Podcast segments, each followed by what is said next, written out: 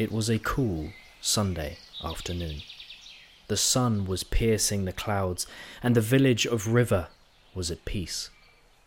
It was almost as if there wasn't a dark shadow haunting the rooms of Kingdom House.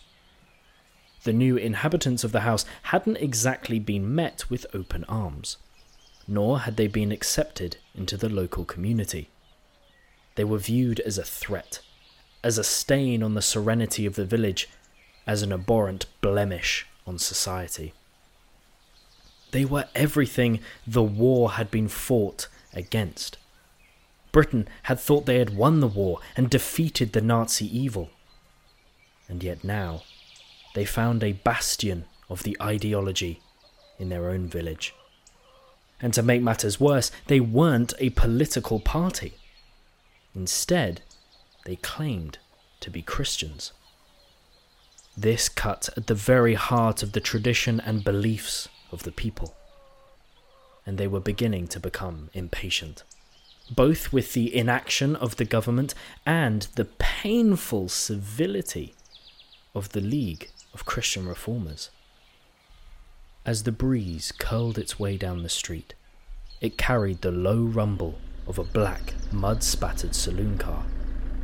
Strapped to its roof were large loudspeakers it drew up to the massive gate that guarded the entrance to Kingdom House. At the wheel was the 48 year old Victor Walker. His wide brimmed hat shadowed his eyes from the sun. His jaw was set. His heart was beginning to pound. He was the pastor of Elim Foursquare Gospel Church and had driven 15 miles from Petersfield with the sole intention of engaging these reformers. He wanted to call them out for what he believed was blasphemy and believed they deserved to be rebuked. Parking the car, he stepped outside. He looked up at the gate that loomed over him. He grabbed the wide, ribbed microphone, his Bible under one arm. He adjusted his tie briefly. He lifted the microphone towards his face and began. Hello, everyone.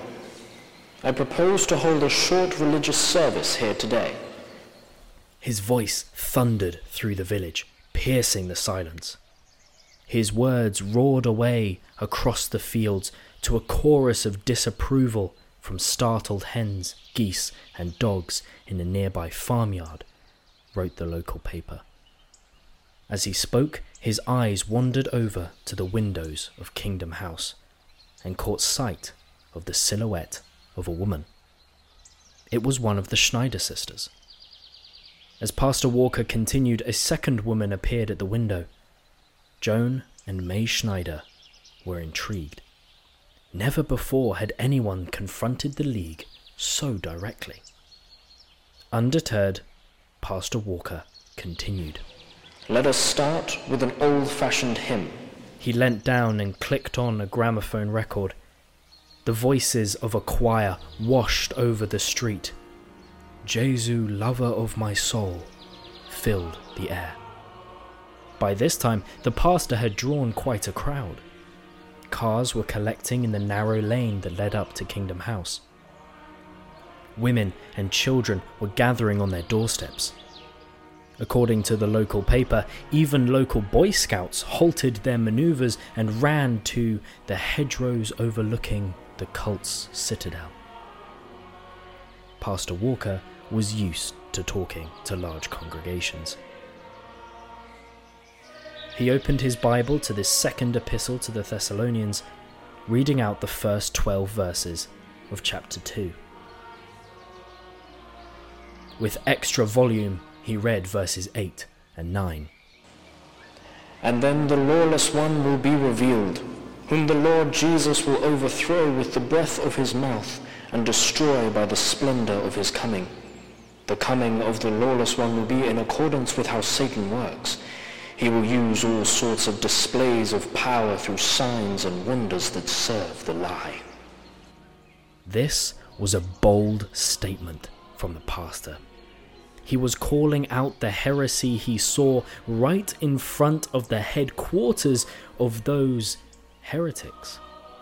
He didn't stop there, expounding on this scripture, saying, Mr. Winston Churchill said some time ago that there are many wonderful plans and utopian ideas being prepared for the future, but that unless men bettered their minds and hearts, these plans could never be brought to fruition. We believe, as ministers of the real gospel, that only the gospel of Jesus Christ can change the hearts and minds of men. As we look into the future of this atomic age, if this gospel fails, there is nothing left but darkness, judgment, and tribulation. Surely Mussolini was a deceiver. Surely Hitler was a deceiver, deceiving and both being deceived. We believe that the only true Messiah is the Lord Jesus Christ. I ask you, in whom are you putting your trust? Is it in a tin pot dictator like the Hitler of latter days? Such a direct assault on the League's theology had never been made before. Faced with such confidence and conviction, the response of the League was rather telling. Arthur Schneider, the custodian of Kingdom House, emerged carrying a tray with cups of tea. He set it on the garden wall, and, offering Pastor Walker a cup, he said, I'm sorry you can't come in. Have your tea party out here. As he headed back inside, he suggested, possibly sarcastically, referencing the League's confidence in the coming kingdom, that the pastor play the hymn Thy Kingdom Come next time. So utterly convinced of their beliefs, the League were unshaken in their position. Making light of the protest by calling it a tea party, Arthur Schneider's seemingly arrogant confidence shows just how deep their Hitler based religious convictions went, how completely assured they were of their theology even in the face of such a bold challenge, they were unfazed. Not even a pastor at the gate could sway them.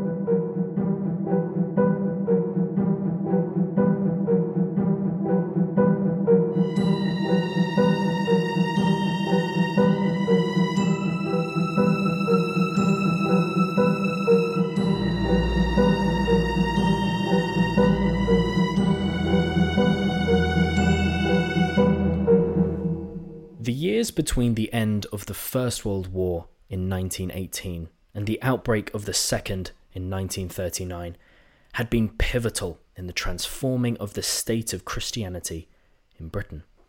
With the outbreak of the Second World War, people began to contemplate the ultimate issues of life, death, good, evil, suffering, and the nature of reality once more.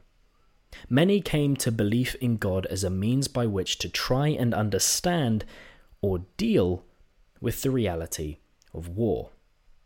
As, put simply by the old adage, there are no atheists in a foxhole. The post war years were a time of transition in Britain. Church attendance declined, society began to become more liberal, secular, and materialistic. Other religions, such as Islam, began to gain more of a following as immigration increased, and many people even began to reject religion as a whole, viewing it as mostly unnecessary in their daily lives, preferring to use their Sundays to play golf or go to the cinema. Into this setting, Baker and Battersby brought forward their new form of Christianity that they saw as the answer to the turmoil of war and the questions of salvation and hope. This was an amalgam of views, combining the end times themes of Revelation and biblical scripture with their political views of fascism and Nazism that they had formed during their time in Peveril. In April 1942, Baker gave a speech to his fellow Peveril inmates entitled God is Love, in which he laid out his views about Hitler and how God was supposedly using him. He believed that Hitler was acting on God's orders and that he was, in fact, the second coming of Christ.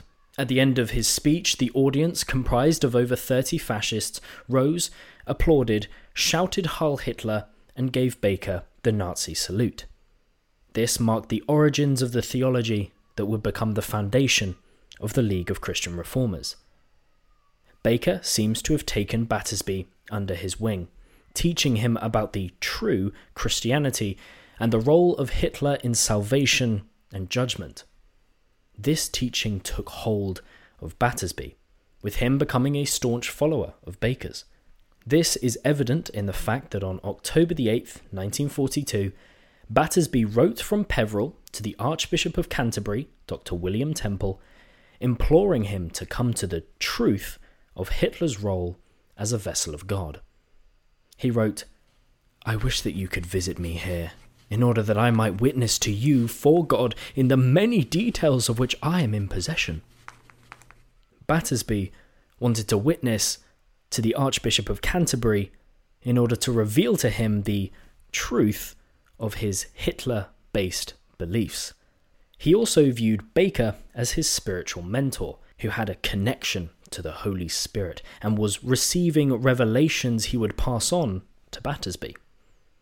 Battersby was so utterly convinced of this that he wrote that he could make this statement before God, and therefore fearing no man, and would plead with the Archbishop more earnestly than I have ever pleaded with any man, that God may guide you to serve him in these hours of trial for our country.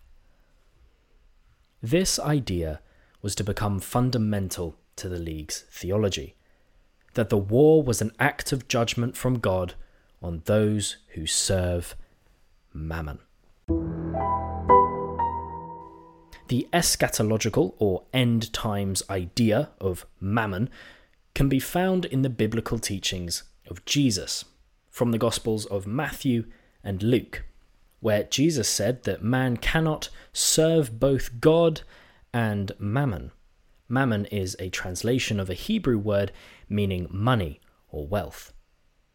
The concept of mammon has been included as one of the seven princes of hell since Peter Binsfeld's 1589 treatise on confessions by evildoers and witches. In the case of the League of Christian Reformers, this became synonymous with beliefs about a Jewish global conspiracy. Common fascist teaching that can be traced back to the Protocols of the Elders of Zion, published in 1903, accused the Jews of being behind a vast conspiracy to overthrow the world through the media, the world financial system, usury and profiteering, and the propagation of communism. As all the main members of the League of Christian Reformers had previously been members of prominent fascist groups, such as the Link, the British Union of Fascists, or the Nordic League, it is not difficult to see how their religious beliefs and political affiliations became amalgamated during the pressure of the Second World War and the Peveril internment camp. However, the identification of the Jews as the center of a global conspiracy was not where the beliefs of the League stopped. They went further, naming Hitler as God's judge and chosen to fulfill the divine will. They believed that Hitler was an instrument of God to bring about the destruction that had been religiously foretold for thousands of years. Not only this, they also believed that Hitler was himself the second coming of Christ and the reincarnation of the Saviour. When asked by a Daily Herald reporter in 1945 whether he believed Hitler was dead, Battersby replied, Hitler can never die because the Spirit of Christ is eternal. In Adolf Hitler, there was the Spirit of Christ. Hitler was Christ come again. Although Pastor Walker would ultimately leave empty handed, his protest his courage to stand before the League of Christian Reformers, before the great gate that guarded their cult's headquarters, would spark something that would bring about the fall of the League of Christian Reformers and the end of the worship of Hitler as the second coming of Christ.